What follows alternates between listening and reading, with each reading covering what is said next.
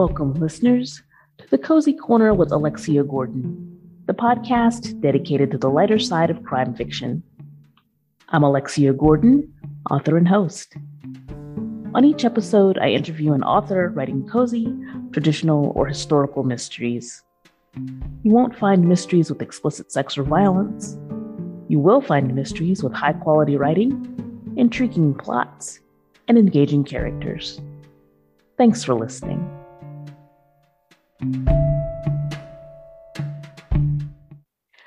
Welcome, listeners, to another episode of the Cozy Corner with Alexia Gordon. I'm Alexia Gordon, author and host of the podcast. Author Greg Herren, who's writing as T.G. Herren, joins me in the corner today to chat about his new mystery, A Streetcar Named Murder. Welcome, Greg. Hey, Alexia. Thanks for having me on. Now, a Streetcar Named Murder is your first cozy mystery. So please introduce us to your sleuth, Valerie, and tell us what she's up to.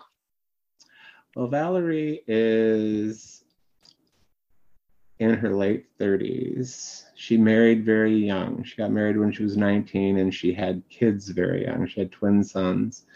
Her husband died five years ago. He was a fireman and he was killed in a he was killed on the job. And so after his death, she pretty much focused on raising her kids, and now her kids have left have left her and moved moved on to go to college up the, up the road in Baton Rouge. So she's kind of finds kind of finding herself at loose ends, not knowing what to do with herself, wondering if she should go back to school, if she should find a job, whatever. And then booms, everything changes in one afternoon. now, of course, a mystery titled A Streetcar Named Murder is set in New Orleans. So, what makes New Orleans an ideal city in which to set a cozy? Well, I think the at first I wasn't sure you could write a cozy about New Orleans. To be honest with you, I know it, it had been done and that people had done it, but I really didn't see how you could because New Orleans is so not cozy. I guess is the best way to put it. Um, but the great thing about New Orleans, what I realized when I was when I started writing the book was that cozies are about communities, and New Orleans is a community, and broken up into many, many, many, many smaller components of communities. And so being able to write about a small community within the bigger, the broader picture of the city could get that same feeling to the reader of what of what they like about the sense of community, the friendships, the relationships between the, the regular characters who appear and who will be who hopefully will be appearing in every book going forward to get that sense. And one of the things that I always liked was one of the things I really have always loved about New Orleans, and one of the reasons why I moved here was because there was such a strong sense of community in New Orleans. New Orleans people, New Orleanians are very, very, very. It's, it's well, well speak, speaking of streetcars, um, other tips for dealing with streetcars besides don't turn left and get hit by one. And in your book, you said uh, uh, don't uh, don't drive on St. Charles. Uh, tell us about well, the streetcars. Are they, just, are they just for tourists, or do people really ride them? Or well, the streetcars were New Orleans was a streetcar city that was our public transportation for years and years and years and years. And then during the oil boom of the 50s and 60s, the oil companies wanted New Orleans to have buses because they weren't making money off of streetcars because they were electric. So New Orleans tore up all of its streetcar lines. And so that for a long time, the only one that was left was St. Charles, the one on St. Charles Avenue and it was primarily public transportation for years. It still is. People still use the streetcar to get around. I would much rather ride a streetcar than a bus. if I have the choice is to go to Magazine Street and catch the bus or to walk over to St. Charles and catch the streetcar, I'll get the streetcar every time because it's, it's at least more fun. You know, there's a little bit of glamour a little more glamorous to just sit there on the streetcar with the window down as you roll clacking past all the trees and everything and all the beautiful houses. Not quite the same experience in a bus. but it's becoming more and more for the tourists now, unfortunately. Um, I don't know, but New Orleans is also becoming more of a less of a working class city than it used to be. That was how, you know, it's usually the working class who takes public transportation. When we're pricing our working class out of New Orleans now. In New Orleans, how that's something I talk about in the book is how property values in New Orleans have just gone and have been absolutely insane. We were not, New Orleans was one of the only places in the country that was not affected by the market, the real estate market, the housing crunch, like in 2008, I think it was. Yeah. 2008 because we'd had Hurricane Katrina, so there was already limited housing here. Oh, okay. so, so we didn't have people had already lost their homes. Yeah. So so it didn't really impact New Orleans very much because if your house was still standing in New Orleans, you'd you'd won,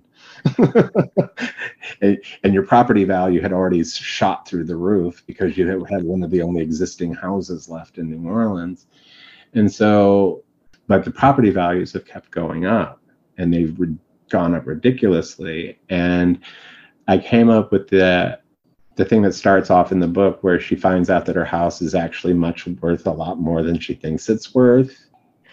And you, you did in your book, and you touched on um, how much things have changed. I think your, your character had lived in a, a, you know, moved into a neighborhood that was dangerous then and is, you know, super shishi now. But some things about New Orleans don't change that much. Uh, for example, uh, Carnival. You also talk about the the krewes um, and uh, how hard it is to get into some of them, and how far back they date with this sort of mm. unbroken tradition. So for for those of us who you know only know the little bits we maybe saw in an Anne Rice movie about the krewes and carnival. What's tell us a little bit about what carnival season's about and, and what the krewes are and why they're they're so important to this long tradition in New Orleans. Well, the crews put on the parades, and the parades are what carnival, what really make carnival has turned carnival into what it actually is. For generations, carnival, what it is now, is not what it was even when we first moved here.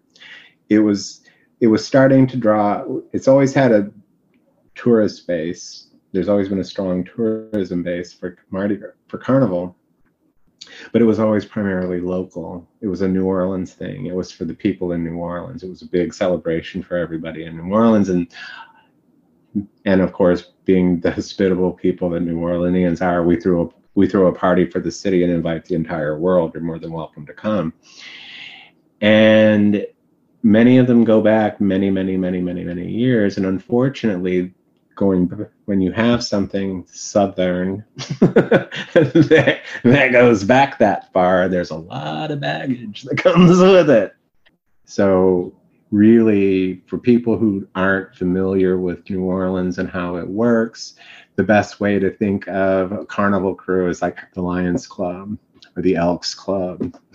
It's it's something like that only all of them have a social miss, mission in that they're working for a charity, they're raising money for a charity, they're doing something for charity, and they put on the parades, you know, and that's what everyone really is into with Carnival is the parades and the.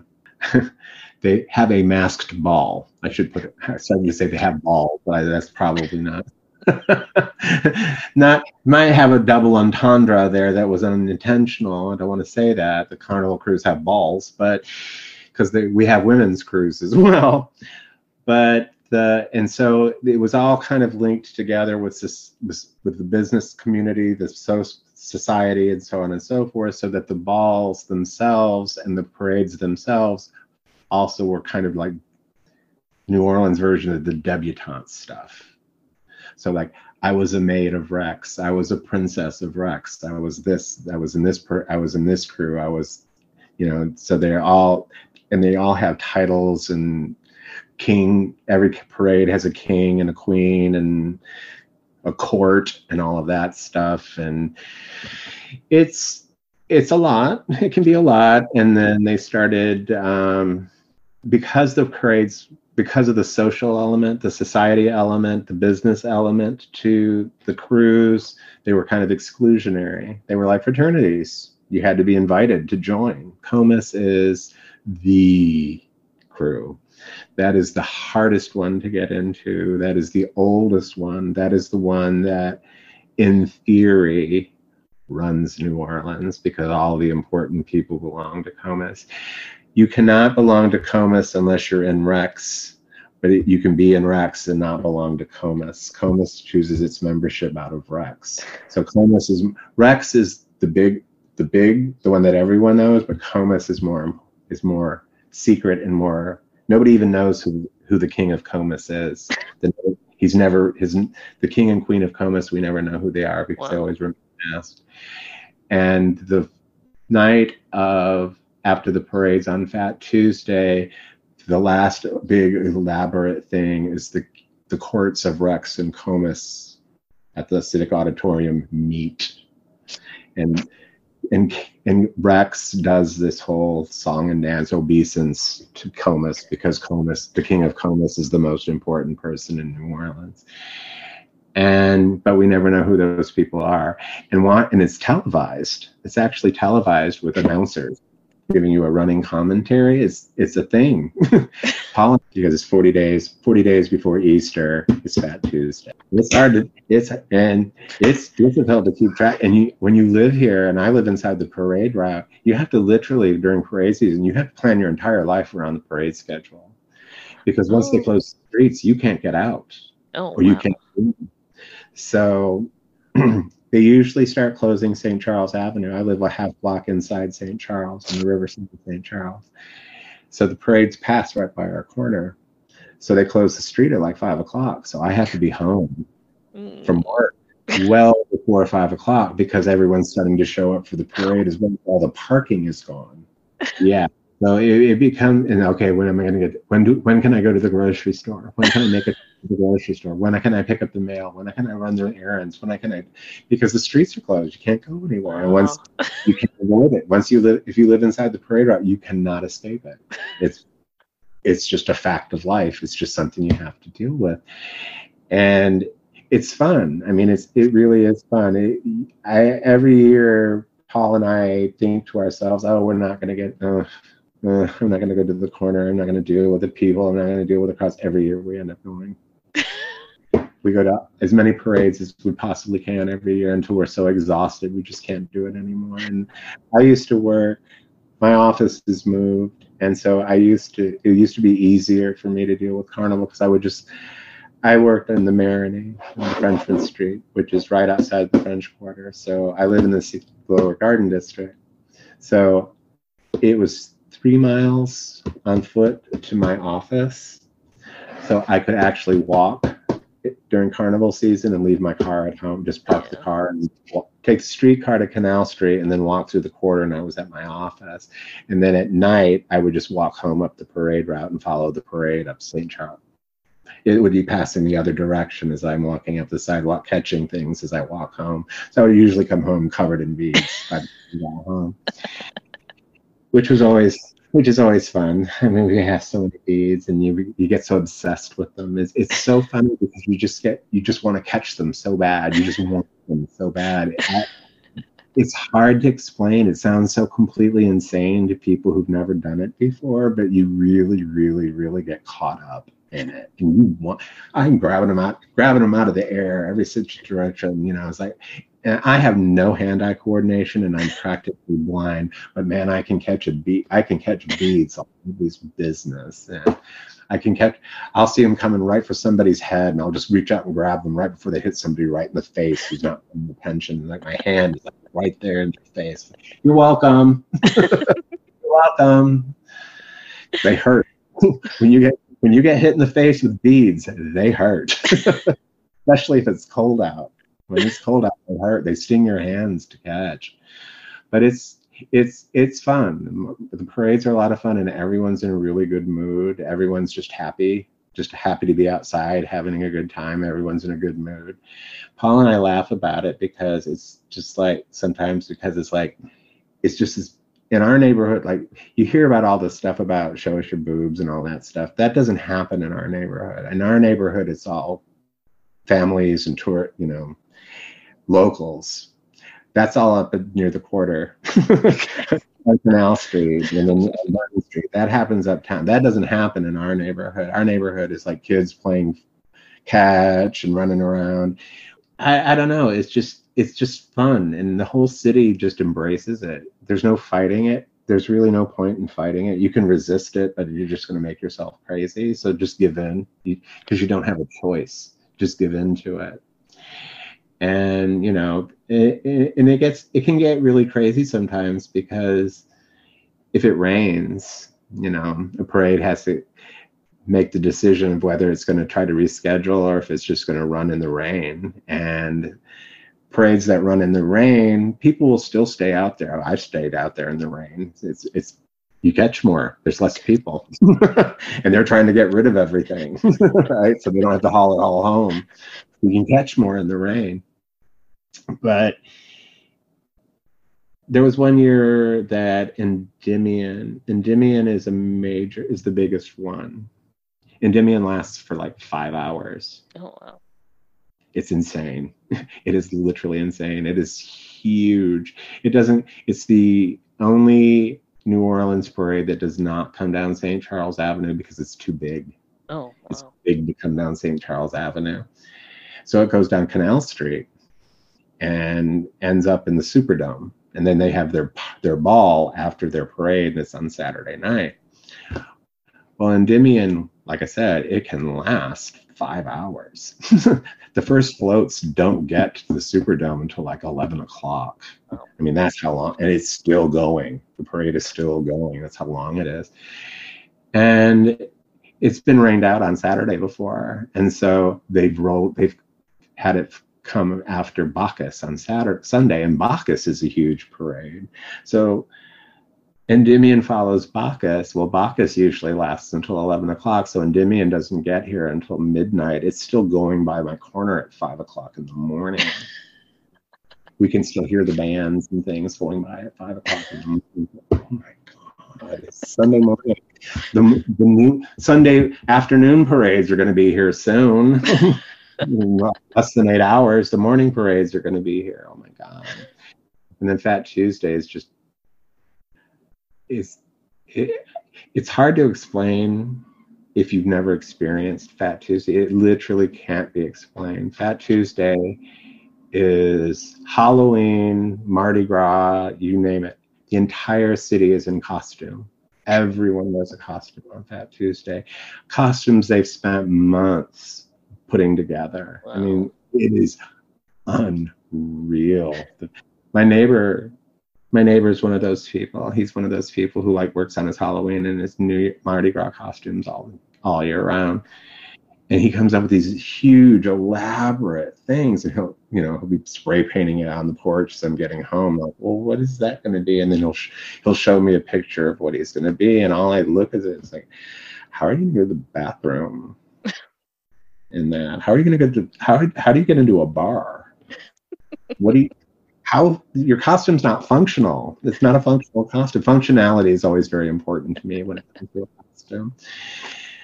And but they do, they come up with these enormous like headdresses and things. Like one year there was my favorite costumes that I've ever seen were three people went as chandeliers. they were they were chandeliers from Beauty and the Beast. They were like done up like Lumiere.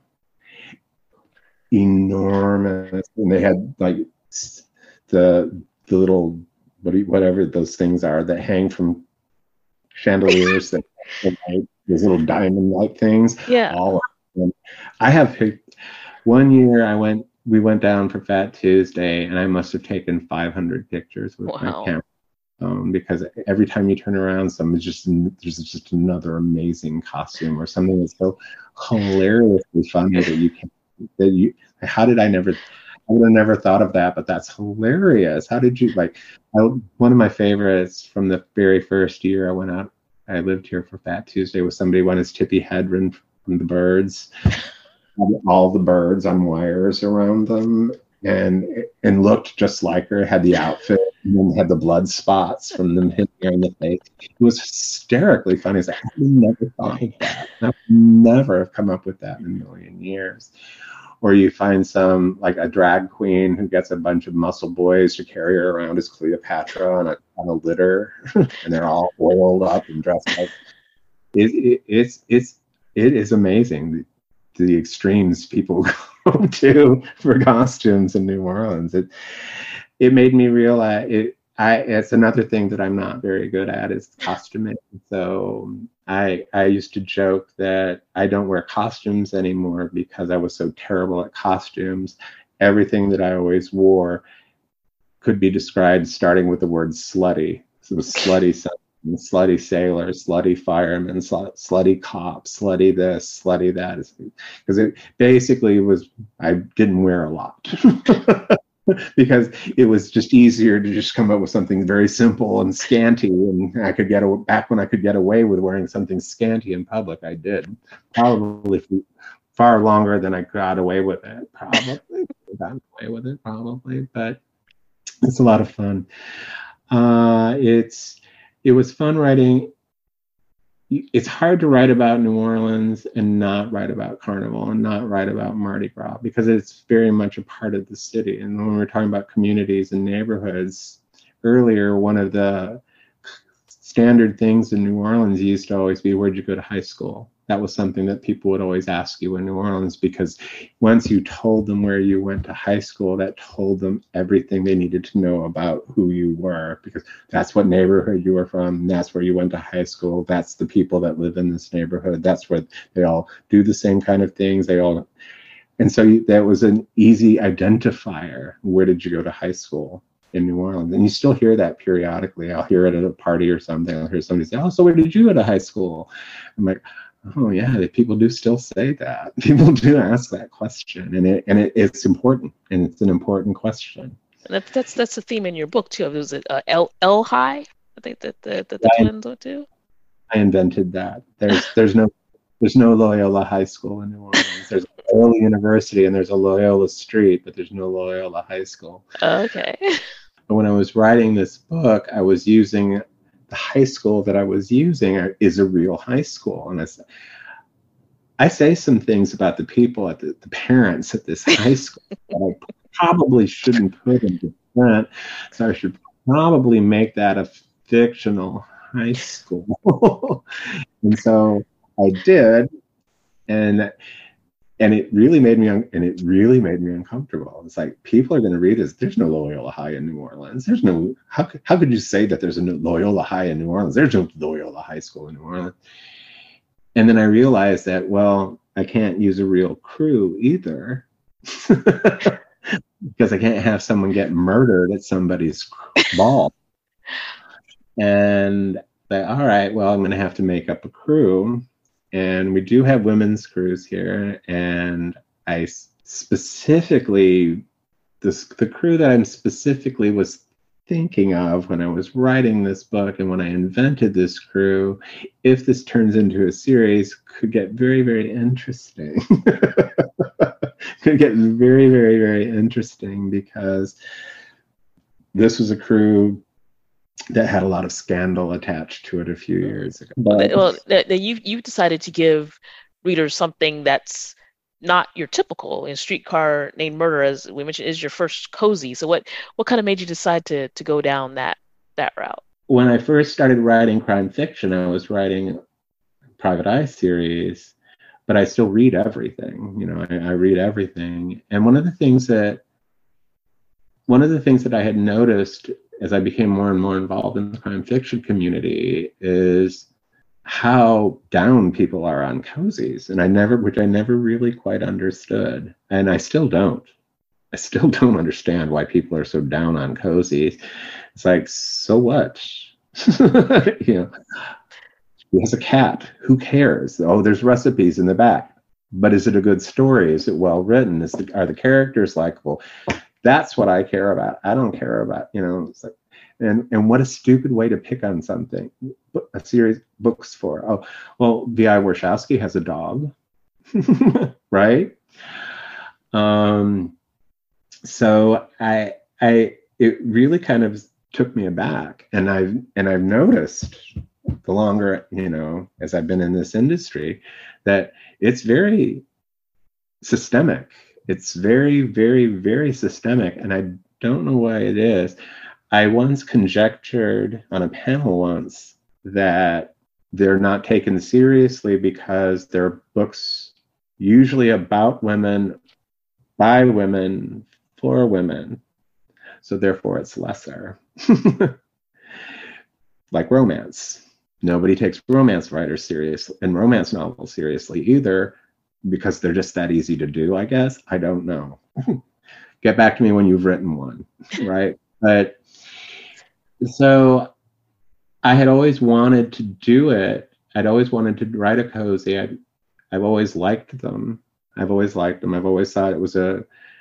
I'd never understood the disrespect they get, and over the over the last few years, I've been reading more of them, and I've been really enjoying them. And there are some really, really extraordinary writers in the cozy field. And so I thought, well, you know, put your money where your mouth is, right? See if see if you can write one. And I'll be honest, it was hard. It was very hard. I it's the hardest one of the harder harder books I've written. It was it was really hard trying not necessarily because of trying to fit into the the confines of what defines a cozy, but more along the sense of the tone.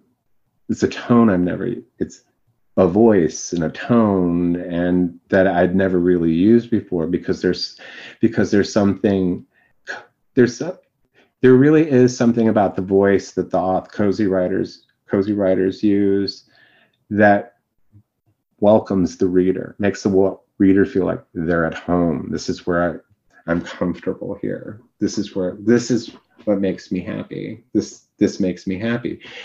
And that's really hard. Really hard to do. And what and it was something that i had never really thought about writing in books before. It's like oh this is the voice this is the tone this is how it's going to go this is the character this is how it's going to and whether the care whether the audience likes this character or not i don't care. This time it mattered. They have to like her. And if they don't like her they're not going to read her. And they're you know it, the book fails if you don't like the character. And that's not something i'm used to doing having to worry about. I mean my Scotty series everyone who reads the Scotty books loves the character a lot and i've been told that i'm really good at writing characters that the that audience can relate to but it was never something i actually tried to do. It just happened that way. This time I actually had to think about it. And that made it hard. And I made it harder on myself because I was so worried about that. I was trying too hard. And that made it, and therefore that made it harder. And so after the first draft, as I was going into this next draft, and I took that mentality out of it and it's like just do what you normally do. Write this woman that you that is somebody that you would actually like to know. That you would like if you met her. And that's pretty much whenever I try to write a likable character, that's kind of what I do. It's like, okay, well, this is somebody that I would I want to write somebody that I would like. And hopefully if I like her, the readers will like her as well. And so that so I, I think I, I overthought it a lot I also had a very short turnaround on it. Contract was signed on whatever the Friday was before Hurricane Ida. I signed the contract that Friday and lost power on Sunday. and I had only written the first 50 pages for the proposal, and they wanted the book by January so it could come out for this December. So I had a very short window to write the book. And, and so I think I was putting a lot of pressure on myself and making it a lot harder on myself than it needed than it needed to be. Hopefully that lesson is learned, but it's also easy. If it becomes a series, should they want another and should the series continue, it'll be a little bit easier because I know who she is already and I already know who her friends are and I already know what their relationships are like. I don't have to establish any of that. So hopefully I won't be overthinking it the next time. But I kind of kind of hope that I kind of well I do hope that it does go on because I really do like the character. And I work off of titles, so that I, I use the title and I build the story out of the title, kind of. Even though I will say, spoiler: there's no streetcar scene in this book whatsoever. It's strictly a title thing. But the next one in the series, the one if I end up doing a series and I do another one and they let me use the title that I want to use, is directly tied into the story.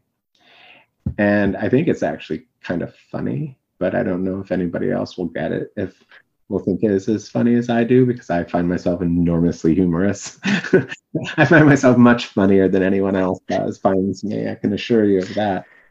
But I want to call it the House of the Seven Grables, Betty Grable posters.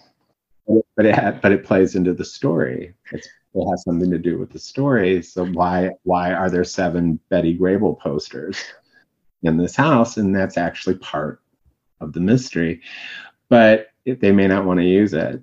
So I don't know.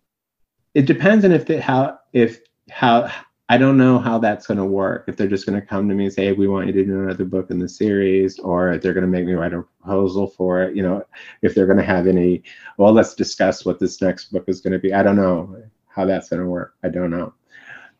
Um, but I have a really good story that the seven Betty Grables play a part in. the title kind of goes with the theme. You know, your, your, your titles would be all puns on classic literature works. Yeah, yeah, that's that's what I was. Thematic.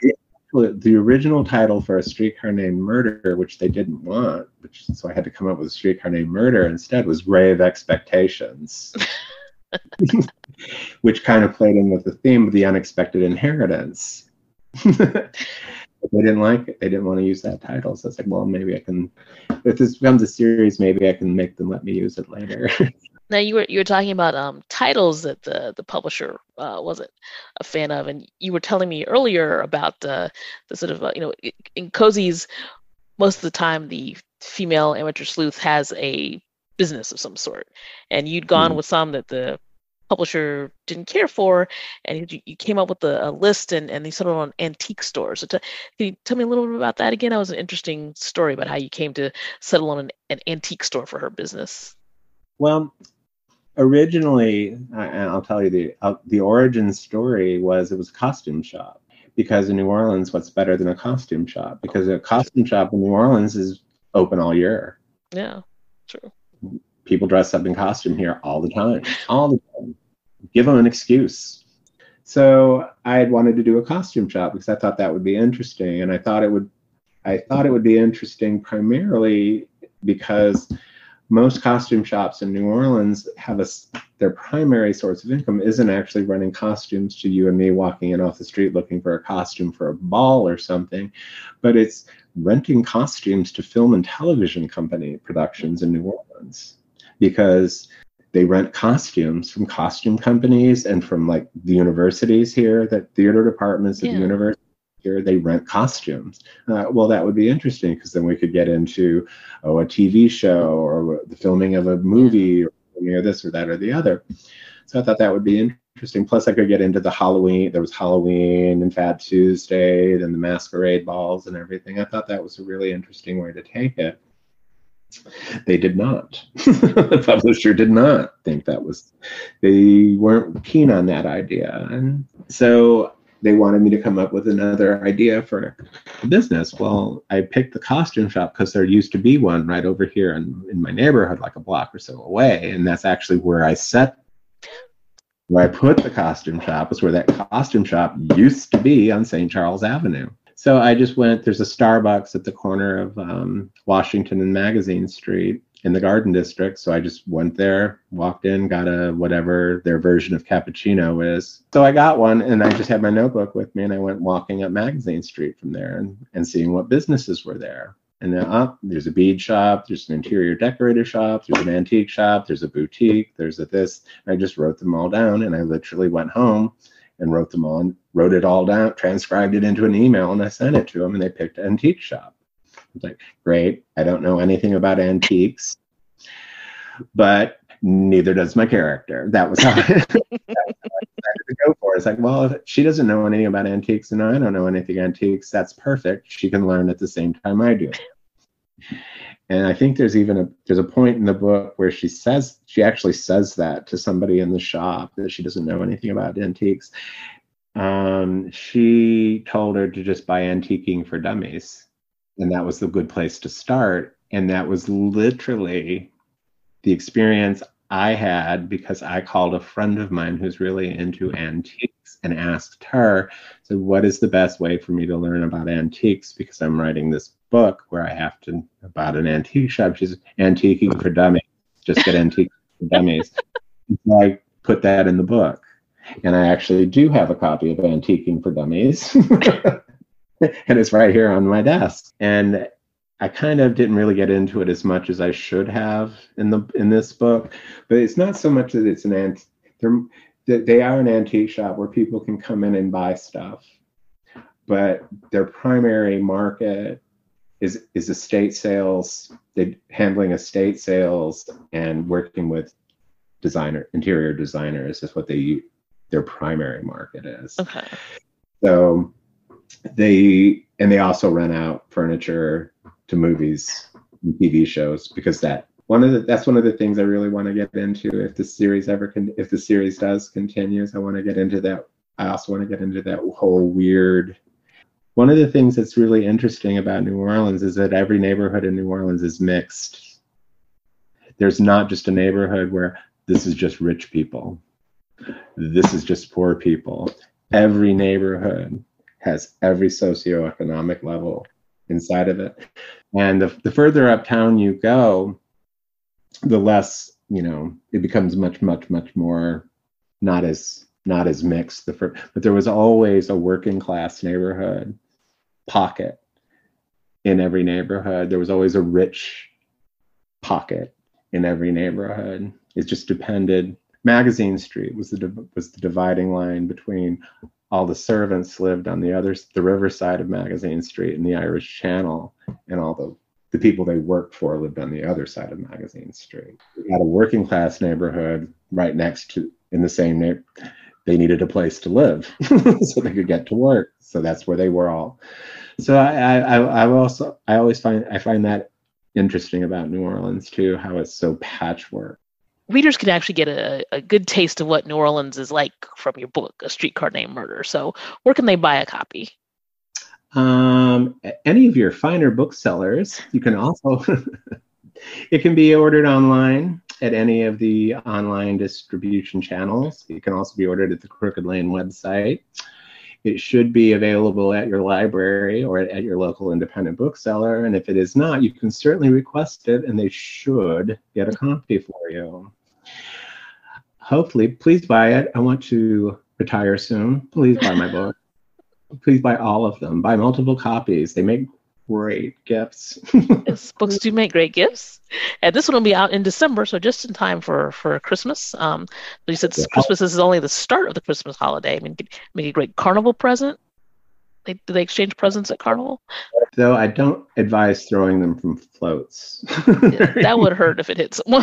that, that, would definitely hurt. I think those would need to be handed out. But the special the special throws are handed; they're not thrown. Well, where, where, can where can readers uh, connect with you to find out um, if there'll be another New Orleans mystery and to find out about your other series?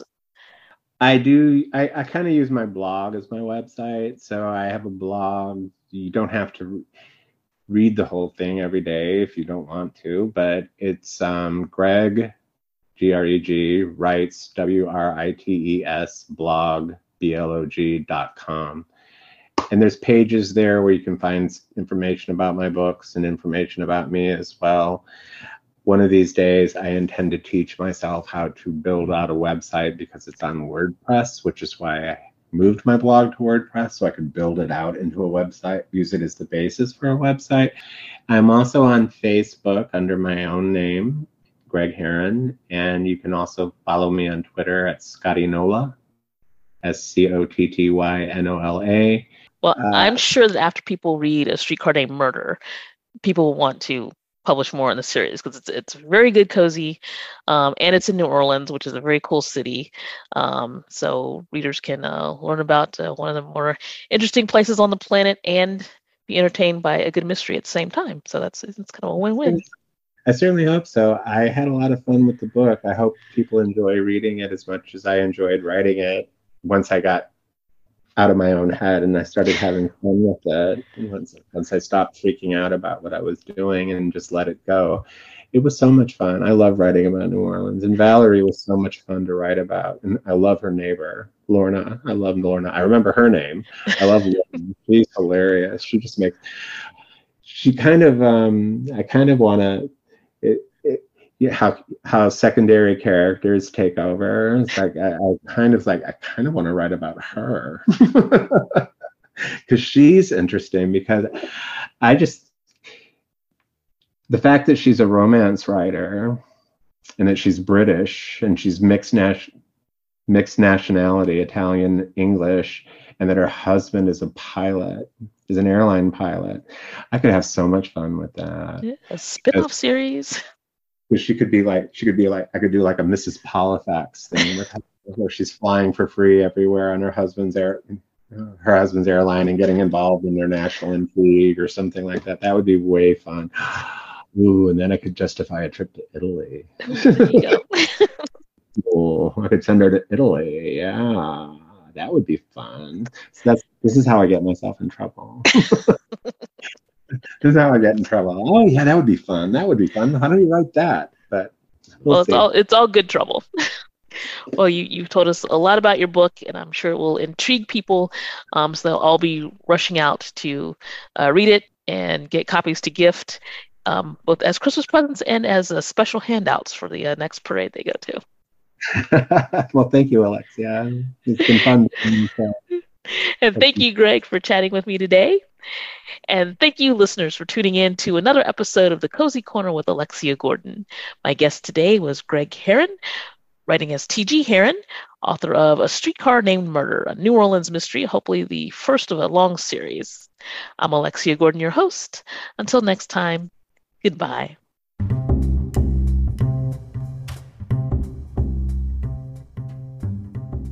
Thank you for listening to the Cozy Corner with Alexia Gordon, part of the Authors on the Air Global Radio Network.